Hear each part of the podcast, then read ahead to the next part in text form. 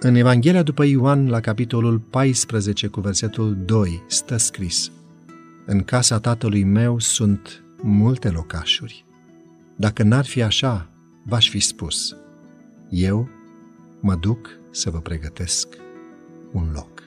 Isus a rămas cu ucenicii lui timp de 40 de zile, făcându-i fericiți și umplându-le inimile cu bucurie, în timp ce le clarifica tot mai mult realitățile împărăției lui Dumnezeu. Le-a încredințat misiunea să dea mărturie despre lucrurile pe care le văzuseră și le auziseră, despre suferințele, moartea și învierea sa, despre faptul că El se adusese pe sine jertfă pentru păcat și toți cei care voiau puteau veni la El și găsi viața. Cu o gingășie devotată, le-a spus că vor fi persecutați și chinuiți, dar vor găsi mângâiere, reamintindu-și experiența și cuvintele pe care le-a spus El.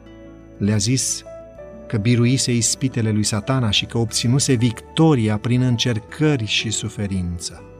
Satana nu mai putea avea putere asupra lui, dar urma să-și facă ispitele să-i apese în mod direct pe ucenici, pe ei și pe toți cei care aveau să creadă în numele lui. Dar ei puteau birui așa cum biruise el.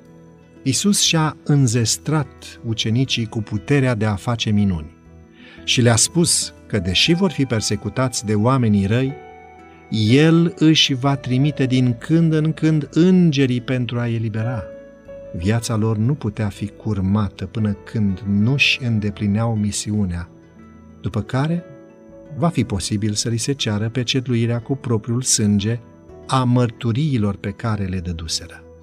Neliniștiții săi ucenici i-au ascultat cu bucurie învățăturile, savurând cu nerăbdare fiecare cuvânt care ieșea de pe buzele sale sfinte.